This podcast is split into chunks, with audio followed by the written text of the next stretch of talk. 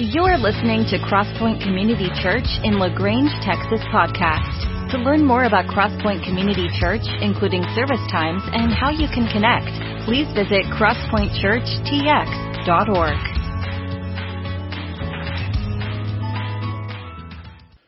Well, hey, good morning. Y'all are going to stay in the dark. This is a whole new thing that we're trying out. Did it work? All right, there you go. You're like, what in the world? new year, new things. How many of you have already messed up your new things of the year? Your new goals, your new resolutions, like you've missed today at the gym? If you've missed me, I'm sorry. I'm going like really, really early in the morning before most of y'all are up. Oh man, new year, new things. We set these goals, resolutions. They're all good things. Um, I, even this week, I was read and listened to the different deals, and um, it's now the research tells us 66 days to a new habit becomes like a part of your life. I know originally like people were like, hey, it takes 20 days, and I tried that, it didn't work. So it's 66 days. So I mean 66 days in a row to the gym, 66 days in a row writing a check, 66 days in a row making a phone call. You know what I mean? Like you've got to get that thing and it ingrains it into your mind and you create a new highway, neurological highway in your brain. Um, I'm, I'm a nerd in this whole thing of productivity, time management, all that kind of stuff. And um, even if you go to my office, it's full of those type of books. And so I've read quite a few of them over the years. And uh, one of them is The Power of Habit, which is a kind of a contemporary classic by Charles Duhigg, and it talks a lot about the neuroscience of what takes place. And we'll talk about something like that ever. Uh, Michael Hyatt, who was the publisher at Tyndale, has written several books. One is um, Your Best Year Ever, and another one is Living Forward and kind of setting a path, charting a path for yourself and kind of setting the directions of your sails um, with the whole power of the Holy Spirit and moving you in the direction of Christ. Um, some of y'all remember the old days, this guy named Dale Carnegie, you remember that? Winning friends and influencing people. As a matter of fact, I was thinking about this, and I was um, about second grade. I remember actually my dad, as an executive, going to this Dale Carnegie thing and hearing that, like winning friends and influencing people, and what does that mean? It's an interesting read and it's something to think about. Um, Stephen Covey, Seven habits, right? There's even ones for even kids now. You can put, give one to your toddlers and they can figure out the seven habits that they need. I mean, there's like all these different things with that. Uh, John Maxwell, he's a pastor. He's written a lot about leadership and he would say leadership is influence. If you look, think you're a leader and you turn around and no one's following you, then you're not really a leader. All right. And there's a lot of people like that. And then, uh, David Allen, getting things done, like your day-to-day task and all that kind of stuff. How many of you um, will do something, then write it down and check it off? Yeah, so you're a David Allen fan. You didn't even know it. So he tells you, hey, block your stuff, like time blocking, do the things that you need to do that are similar and all the different kinds of stuff. There's a guy named Carey Nieuwhof who's written a book called At Your Best. And again, based on neuroscience, they tell us that we have natural biorhythms, which we know. Like how many of you fall asleep after lunch? Okay, so that's part of your natural biorhythm, alright? One of it is you probably had too many carbs, okay? But then also that's kind of your deal. And so don't plan important things during that red zone is what he would call it. And so plan the things that you wanted, that you needed, that are most important, that you're best at during your green zone. And so for many people, that's like first thing in the morning. Um, or your yellow zone, you can do some things, but don't make important decisions in your yellow or your red zone. See, this is kind of stuff I'm nerding out. This is all free for you. All right. Um, anyway, there's a whole bunch, but all these different things. If I were to boil, boil down all the different advice, and most of these guys are actually believers. They're Christians. They're thinking about what does it look like to live your best life in Christ. It's not just to be productive, but it's like, hey, listen, we have this idea that we're created in the image of God and God has given us the responsibility to maximize the time we have on earth. How can we do that? And do that well and love our families and all the different things that we want to do in Christ. And so they've boiled down, if I were to boil down all the different stuff and what does it mean to be successful, I would say this. Successful people consistently do what other people do occasionally. Successful people consistently do what other people do occasionally. I occasionally go to the gym. I consistently eat well. You see the difference? The fruits of your labor will therefore show. Okay? All right, there you go. That's all. That's the sermon for today. See y'all. You're good. No, here. Successful people, I mean, we, we think about successful people and we think about, hey, there's a wealthy person. We think about, you know, someone that's famous. We think about maybe an elite athlete and we have this idea of that's what success is. And then if you were to look at the people around you in the seats, you may not go, hey, they're successful. Well, one, that's an assumption. You don't know if they're successful or not because you have your own definition of success and they have their own definition of success. And so in their life and the plans that they have for themselves, they may be very successful. So don't assume what their success is. And then we need to define what success is. As followers of Jesus, we need to define success according to scripture. And so these next few days, but particular today, we're going to think about this idea of what does it mean to be successful in the eyes of God's, in the eyes of God. That we should need to set daily reminders to pursue heavenly success by setting our sights to determine what God determines as success. So we're going to start in Luke, Luke Colossians chapter 3. So if you have your Bibles, you can turn there, whether um, it's going to be on the screen, it's going to be on your phone, wherever you want it, um, in the program online. As you're finding your place, all right, Colossians is written by Paul, who wrote a lot of the New Testament. And the reason that he's writing this in Colossians chapter 3, he uses this term heavenly realities, to set your sight on heavenly realities.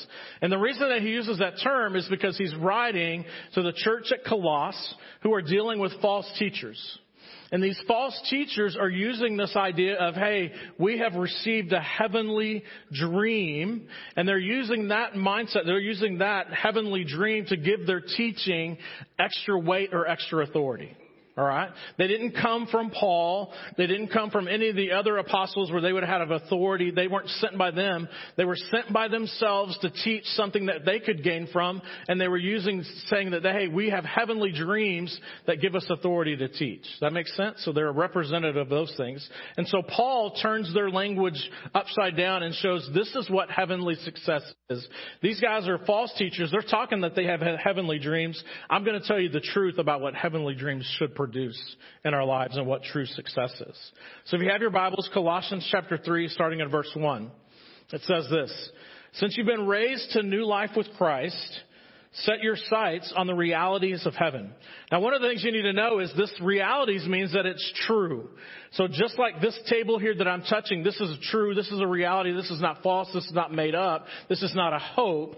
Paul is using very strong language and saying, listen, the things of heaven are real. They are tangible, you can touch them. We can't touch them and see them now, but they are very real. Alright? So set your eyes on the realities of heaven where Christ sits in the place of honor at God's right hand. Think about the things of heaven, not the things of earth. So what does it mean to set our sights on heaven? In Romans chapter 12 verse 2, it says this, don't copy the behaviors and customs of this world, but let God transform you into a new person by changing the way you think. Now this idea of transform, we get the word metamorphosis from that. And so metamorphosis is the idea that there's a caterpillar that's going along and then all of a sudden somewhere in his maturation, he cocoons. And when he cocoons, somewhere, however long he's in the cocoon, he's preparing himself to be a butterfly. And so what Paul is telling us is that whenever we say yes to Jesus, we go into a cocoon. We are transformed. We are metamorphed. And once before, we used to be, have a perspective of a caterpillar, but through our cocoon and through the transformation of Christ, we come out and we have a new perspective. So the caterpillar who used to have earthly thoughts, right? They're down here thinking like this. Now in Christ, we are like a butterfly. We fly and we have a whole new perspective and view of the world. We see things differently. We think about the world differently because our perspective has changed because of the metamorphosis that has happened through Christ. Metamorphosis happens from the inside out. And so Paul is using a very practical illustration to show us that we in Christ, whenever we say yes to Christ, the Spirit of God takes residence within inside of us and begins to change us from the inside out. And so the things that we see, the things that we think about, the way that we love, the, the way that we care, the way that we do things changes because of the metamorphosis of Christ. One of the interesting things about metamorphosis is there's a little bitty hole at the top of the cocoon that lets a little bit of light in. And so while the caterpillar is changing, it's extremely dark, but they have hope because there's a little bit of light. And so they struggle, they fight, they do what they can to get out of the cocoon because they want to fly. They want, there's something in them that wants to change. And so as they're struggling to get out of the cocoon to get to that light, they're actually strengthening themselves so that when they do break out of the cocoon, they can fly. So if we were to think that we were being compassionate and come along and to, to clip the cocoon to let the butterfly out, we would actually be doing it a disservice because it needs to have just that little bit of light and the struggle in the cocoon so it can function in fullness and its full capacity outside of cocoon, but it's the struggle that makes that happen. And there's times in our own life where we're praying, God, get me out of this. And the only thing we can see is this little bit of light and God's like, hey, listen, I need you. I've placed you in this place so that you can struggle and grow and that when you come out, you have a new perspective. So here Paul is saying that we need to be metamorphed. We need to be transformed into a new person by changing the way that we think. And then when our changing has, when our thinking has changed, then you will learn to know God's will for you which is this good and pleasing and perfect. Our behaviors, our behaviors are the result of what we believe and what we think. We do things, we act because of what we believe. Parents, you know this, your kids make decisions based upon the way they think. As adults, we make decisions based upon the way that we think. We think we're not good enough. We think we're not smart enough. We think we're not talented enough. We think, and so because we think that way, we act that way. And here what Paul is telling us is that if we set our sights on the heavenly things, the heavenly realities, and through Christ as He begins to transform our way of thinking and metamorphose us, the things that used to give our life worth, the things that used to give our life value, the things that used to give weight to us now have little to no meaning because now in Christ our eyes are set on different things. We think about things, we think about people differently than what we used to. You act and you live and you do from the core values that you hold. We move toward what we are focused on. One of the things that I learned as a receiver back in the day, I know now I look like a lineman, but I wasn't. I was actually the smallest guy on the team. And so, um, one of the things we learned early on as a receiver, as you're running, you have your pattern, you're doing your different thing, and then when you turn your head to look for the ball, guess what happens? When you turn this way, you begin to fade or to drift. Why? Because you've changed your focus. Our focus, we always go to what we're focused on. Our actions take us to what we're focused on. If you don't like your physical fitness, focus on it, make adjustments so you can get the preferred results. If you don't like your financial fitness, focus on it, make changes, do the things that are necessary. If you don't like your relationship fitness, make the changes. Even recently, I did a funeral um, for family, and it's one of those things I do quite a few funerals for people that I don't know. Okay, so I get called quite a bit to be like, hey, this this person or this family, they don't have a church home, whatever. And so I will do those funerals because my desire is to meet people where they're at and so that they might hear the good news of the gospel and then also that they might want to consider being a part of the family here. And so anyway, so I did one of those recently, and as I was talking to the family, I said, "Hey, tell me about your dad. Tell me about your grandfather." And they're like, "Actually, um, you know, he just passed away. He was 70, and he just came back into my life 18 months ago." I was like, "Oh man, that's that's horrible." And so, so do you know anything about him? Then like, no. For the last 18 months, I've actually never met him in person. For the last 18 months, we've only talked via phone. Okay. so they began, you know, talking a little bit, and um, here's things that other people have told me that know a little bit about him, and then, um, and then even to the point of like, so tell me anything, and they're like, hey, listen, the only thing that I can really think about that really kind of just settles, and I don't know even what, but I'd ask, hey, do you do you want us to come down and do you want to meet your grandkids for Christmas this year? And he said no. And I thought, listen, and at the funeral, there were about seven people. And I thought, listen, after 70 years of life, the investment in others shows. What we invest in, we reap the rewards of. So if you're not happy with your physical fitness, invest in it. If you're not happy in your financial fitness, invest in it. Did you know that if you don't put money in your bank account, there's not money there when you go to the ATM? Did you know that if you don't have friends, it's because you're not a friend? Because you haven't invested? We get back. There's this scriptural idea you reap what you sow. If you do not sow, what do you reap? Nothing. It shouldn't be shocking. It's simple truths, and we don't do it. And so here God says, listen, I have come to transform your thinking so that you can have the most of life. Most of us will not make a change until the pain of not changing is more than the pain of staying the same. Most of us will not make a change until the pain of not changing is more than the pain of staying the same. It's just our human nature. Matter of fact, one of the books that I mentioned earlier, The Power of Habit by Charles Duhigg, they did some neuroscience studies and they talked about a keystone habit that, that you want to change. And so we'll, here we'll talk about brushing your teeth. How many of y'all love brushing your teeth? All of you should say yes, please. All right changing. And so what the neuroscientists have studied is that, that maybe you want to have a bigger goal of changing something like you want to stop smoking. Well, the way to even be able to do that is most of our brains are resistant to change and to new habits. But that if you will make a smaller change, like, hey, I'm now going to brush my teeth on a daily basis, that they've done brain scans and they've gone in and that it reshapes your brain and it opens up paths. So where there used to be a blockade, now there's a funnel that opens. And so through, hey, I'm going to brush my teeth on a daily basis now opens up your brain to the capacity and the opportunity to not only brush your teeth on a daily basis. You might even floss on a regular basis, and then you might even give up smoking. But it starts with a small change. And so these are things of God. Take a small step to change. And so even now science is telling us that we need to change our thinking and that slowly happens on the inside and that our neurological paths have to be reset because most of us, if not all of us, will not make a change until the pain is enough of staying the same to move on. So, verse 3 For you have died to this life, and your real life is hidden with Christ in God. He's given us an, an image of baptism that once we were dead, now we are buried with Christ and we identify with his death. And in that, now we are raised to a new life. We're a new person. We're a new creation.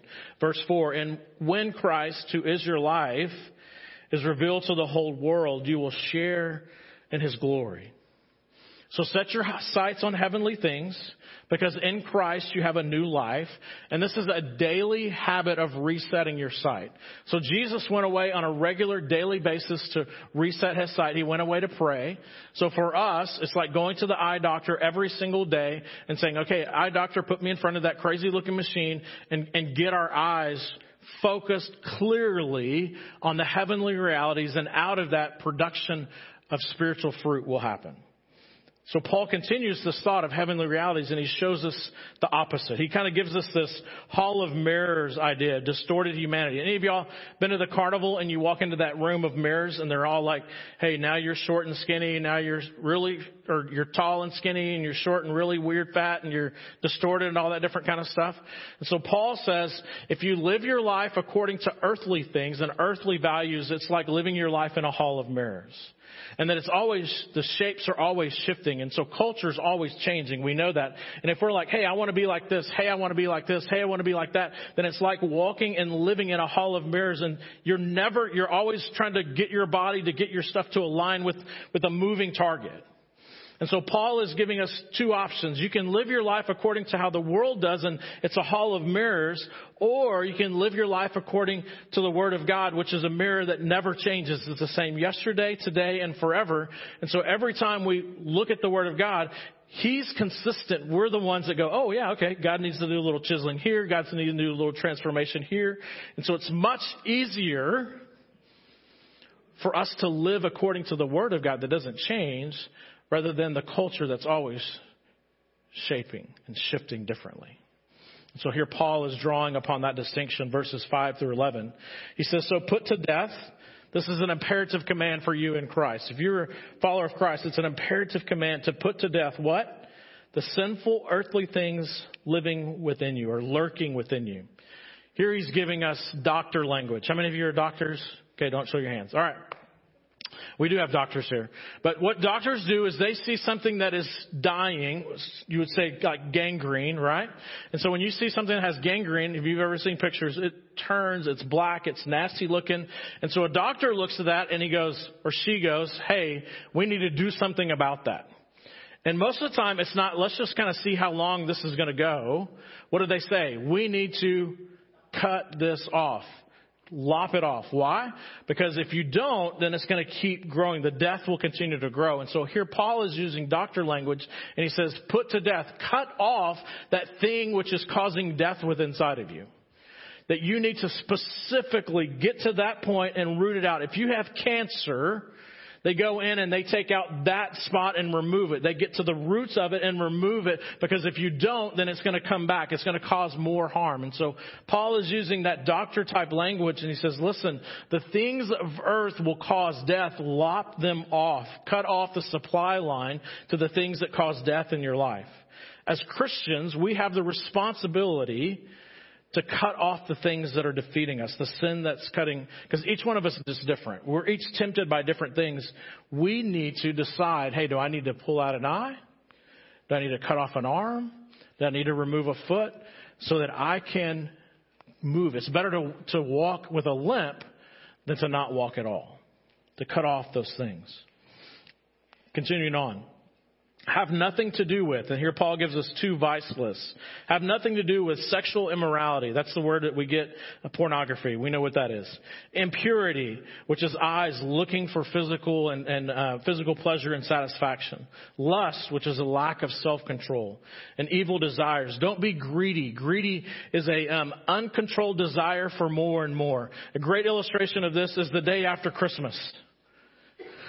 Everybody had a list of the things they wanted for Christmas and you got them and the next day you're like, eh, well, is that it? Is that all this little phone thing does? Is this all this little thing? Okay, I've played with it for 24 hours. Uh, what's next? That's that spirit of greediness. There's never, we're never satisfied. We're always seeking for more.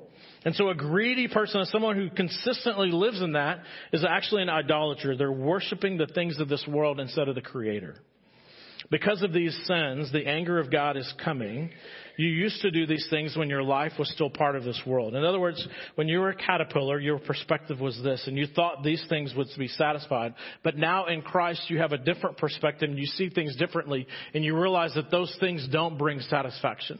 That people are chasing after things, and you're like, why are they pursuing these things? Why do they think these things will bring satisfaction? And it's because you have a different perspective in Christ. But now is the time, verse 8, but now is the time to get rid of. Here's the second vice list. First, he's given us ones that are sexual in nature. Now he's giving us ones in speech. The second vice list is get rid of anger, which is like a smoldering fire.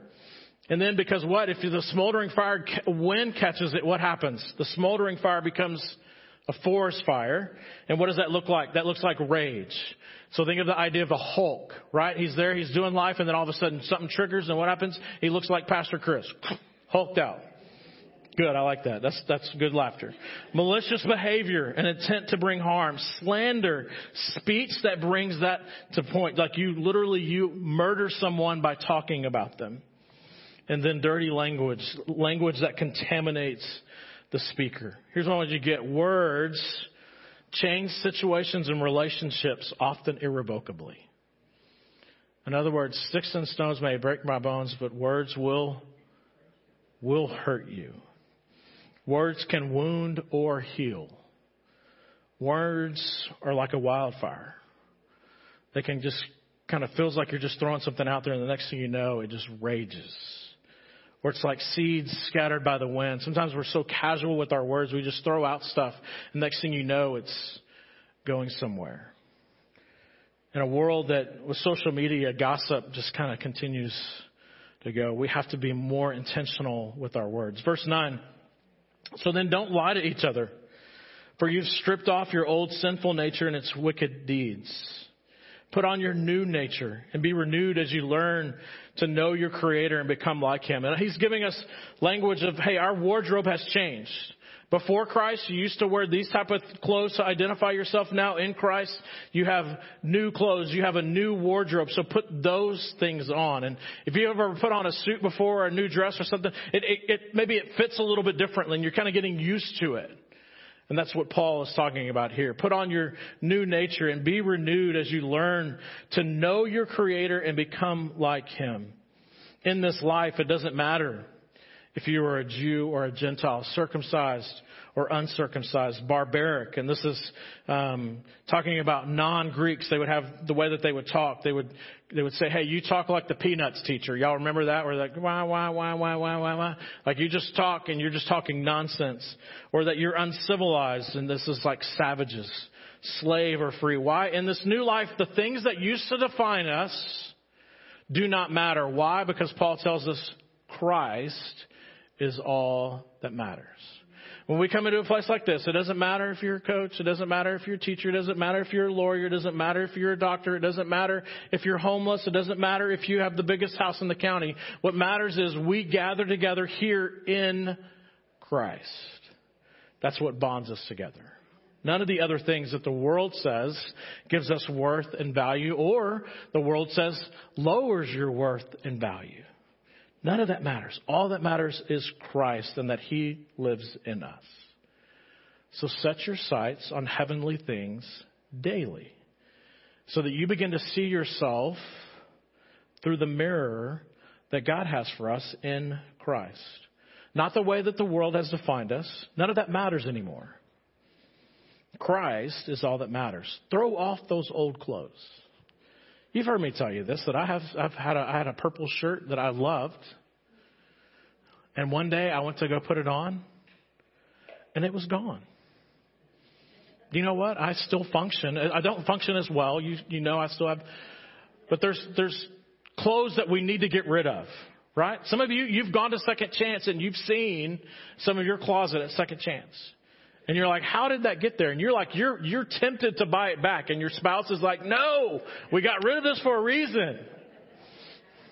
Get rid of those old clothes.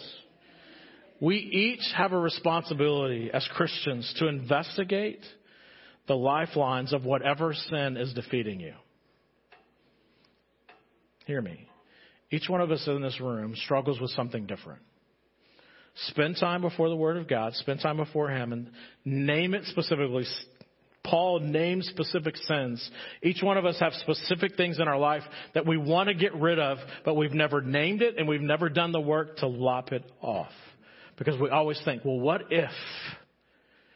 Well, the what if is you don't need it. Get rid of it, move on. It's better to lose an eye or an arm or a foot than to die. It's better to walk with a limp than to die and to live in defeat. So then Paul tells us, he closes out in verses 12 through 17, he closes out with the fruits and habits that when we set our sights on Him, we're moving in that direction, that it produces fruit in us. Verse 12. Since God chose you to be the holy people He loves. So, so that's your new identity. God chose you to be holy people that He loves. So when you look in the mirror and you say, hey, I'm not worth this, I don't have this, Put, maybe write that on your mirror. God chose me and He loves me. That's your new identity. Not the hall of mirrors, but by His mirror. You must clothe yourselves. This is baptism imagery. In the old days, um, even in not too long ago, when someone would get baptized, they would put on like a white robe, right? And that was to represent the fact that they have new clothes, they have a new identity. And so they would have this white robe and whatever. We don't, we, we don't have those here anymore. But it's this imagery of you have new clothes to put on and to wear. And what are these new clothes? Tenderhearted mercy, kindness, humility, gentleness, and patience. Maybe put a little asterisk by that and say that looks a lot like Galatians chapter 5 and the fruit of the Spirit. Kindness, goodness, gentleness, patience, self-control, all of those things.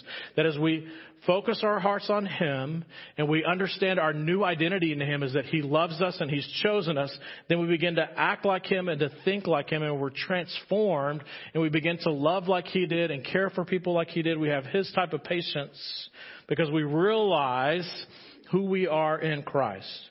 Verse 13, make allowance for each other's faults and forgive anyone who offends you. Look at the person next to you and say, you are messy. Go for it. You are really messy. All right. Here's the deal. Paul is reminding us, Paul is reminding us that there are no perfect people allowed. And so be nice. Most of the time, the first things that we get frustrated in the other person, the reason we get frustrated is because we see our stuff in them. They're mirroring back to us our mess. And so we're like, oh, get it right. How long is it going to take you? And you're literally looking at yourself in the mirror. And God's saying, yeah, exactly. When are you going to get it right? Back off, chief. Give some grace. That's bonus two. Verse 14. Above all, clothe yourselves then with love, which binds us together in perfect harmony. And let the peace that comes from Christ rule in your hearts. For as members of one body, you're called to live in peace and always be thankful. Let the message about Christ and all its richness fill your lives. And this is that idea that, that you literally, as you spend time with Christ, as you being transformed, that you're marinated any of y'all marinated some meat, steak, chicken before, right? You let it there and what happens? What do you want? You want the flavor to be infused in that and so that when you eat it, that flavor bursts. This is the idea or Paul is saying, listen, be so marinated in Christ when life happens, you burst with Jesus. You burst with patience. You burst, burst with kindness. Verse 17, or actually we're a little bit more. Teach and counsel each other with all the wisdom and singing. Give psalms. And this is sing psalms and hymns. This means life should be like a musical. Any of y'all do that? Y'all go around and you start singing. I know at my house it happens quite a bit. Like I know people that are like, "Hey, um, cleaning is more fun with music." Right? All right. So, in other words, we should have joy. Verse 17, and whatever you do or say, do it as a representative of the Lord Jesus. In other words, everywhere you go, if you proclaim the name of Christ, everything you, everywhere you go, everything you do, everything you say, you're saying is, I'm doing it as a representative of King Jesus. Unfortunately, in Christ, there's times that we say and do things that are about King Chris, not King Jesus. About my priorities, about my agenda, and not his. And so Paul reminds us that as we set our eyes on the heavenly realities and we follow him and we focus and we'll produce fruit from our new perspective, not as caterpillars, but now as butterflies. We see things differently. We see ourselves differently. We understand the world differently because God has transformed our mind and transformed our thinking. And we don't need these things down here that used to give us worth and value and identity. Now we're up above. Christ has given us a new perspective and those things that used to give us worth and value, we see them as meaningless. And so now from our new perspective, we're focused in on Jesus and we now, because of that, can produce peace, patience, kindness, goodness, gentleness. Because from our new perspective, we realize, hey, we're human, but through the grace of God, we've been transformed. And we have new appetites, new desires, and a new perspective. That once we used to crawl along the ground, but now we can fly the highest of heights because of Him and Him alone. Let's pray together. Father, thank you for this transformation in Christ. Father, that sometimes it seems like we're in a cocoon and it's dark and it's a struggle. But Father, even in the darkest of darks, that you give us a light, a sliver of light and hope. And that hope is Christ. And that Father, that part of that struggle is because you have bigger and greater things for us. You need to transform us and to strengthen us even more than we know and understand so that we can fly to higher heights and to different places. We can fly further than what we could ever imagine on our own. So, Father, as we begin a new year, may we just set a daily reminder to check our hearts, to check our lives, to check our eyesight according to the mirror of your word and the truths of your word and not against the distorted images of the hall of mirrors that the world gives us. For Father, we are tired of settling for second best. We're tired of pursuing things that do not bring complete satisfaction in you. We're tired of pursuing things that do not give us the joy that we have in Christ. Father, continue to transform our minds, transform our thinking and our appetites. It's in your Son's name that we pray. Amen. Thank you for joining us for the Crosspoint Community Church podcast. It is our prayer that this message was encouraging to you as you follow Jesus. For more about Crosspoint Community Church, you can find us online at crosspointchurchtx.org. Have a great week.